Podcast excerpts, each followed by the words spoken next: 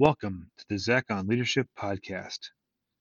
This week's episode is entitled, What Can Modern Product Teams Learn from the Bobs? The cult classic Office Space was released to V H S and D V D twenty years ago this month. It came out in theaters earlier in nineteen ninety-nine, but hardly anyone saw it then.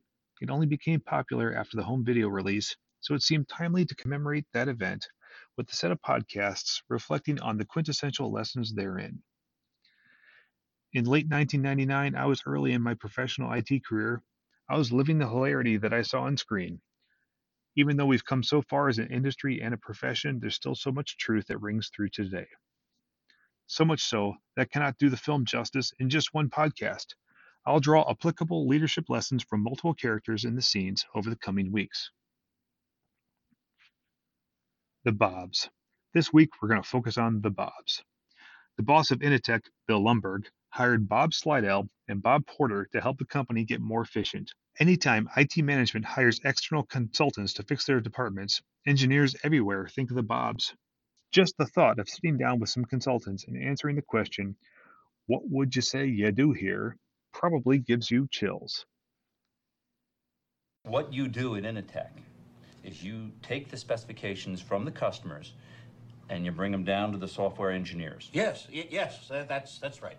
Well, then I just have to ask, why couldn't the customers just take them directly to the to the software people, huh? Well, uh, I'll tell you why. Uh, because engineers are not good at dealing with customers. Uh-huh. So you physically take the specs from the customer? Well, no, my, my secretary does that, or the fax. Huh. So then you must physically bring them to the software people. Well, no. Yeah, I mean, sometimes. Uh, what What would you say you do here? Well, look, I already told you. I deal with customers so the engineers don't have to. I have people skills. I am good at dealing with people. Can't you understand it? What the hell is with you people?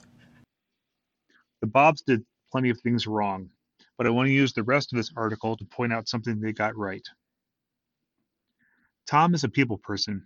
He gets the requirements from the customers and gives them to the software engineers. He does this because engineers aren't good at dealing with customers. So far, this all seems quite plausible. The Bobs see this as an opportunity to create efficiency by eliminating the proxy, so they ask, why can't the customers just take the specifications directly to the software people? From that point, Tom goes in, down into a defensive downward spiral and self-destructs his career, people skills, and all. Like many companies, C H S is starting to change the way we deliver technology. We've been on our agile journey for some time, but have recently started to take it further by exploring what it means to run digital product teams. Historically, the way companies operate is some version of what you see at Initech. Customers talk to a designated proxy, who then in turn talks to the engineers. Usually there is some translation and interpretation involved. The engineers build something, hand it back to the proxy, and then to the customer. Did the customer get what they wanted? Sometimes yes, and sometimes no.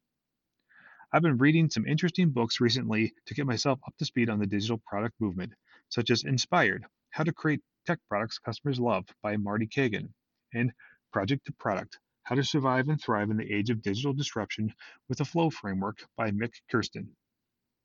The Bobs ask a powerful question. Why can't the customers just talk to the software people? twenty years later, we are still trying to figure that one out. Kagan and Kersten absolutely advocate for direct communication between the customers and engineers. Kagan goes as far to say that engineers are often the best position to come up with the most innovative solutions. What about Tom? The Bobs thought that Tom needed to lose his job, and that they were wrong. They just needed to change the operating model.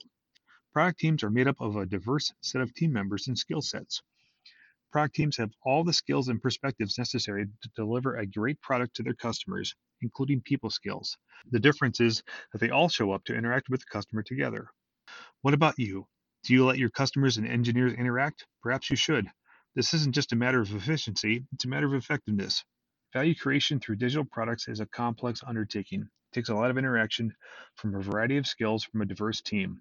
Why not try it out? Engineers need to take Tom's assertion that they aren't good at dealing with customers as a challenge. If that's you, then perhaps you need to spend a little more time on your soft skills and self-awareness. You need your customers and your customers need you. Don't let your lack of soft skills get in the way. Office Space is a funny movie. It's unlikely that the writers twenty years ago thought we'd still be tinkering with customer and engineer interactions and operating models twenty years later, but alas, we are. Unwittingly, the Bobs stumbled upon some wisdom that is more relevant today than ever before. We need to take their advice, eliminate the proxies and translations, and orient the full product team to rapidly interact and iterate with the customers. That's all for this week's episode of Zach on Leadership. Thanks for listening.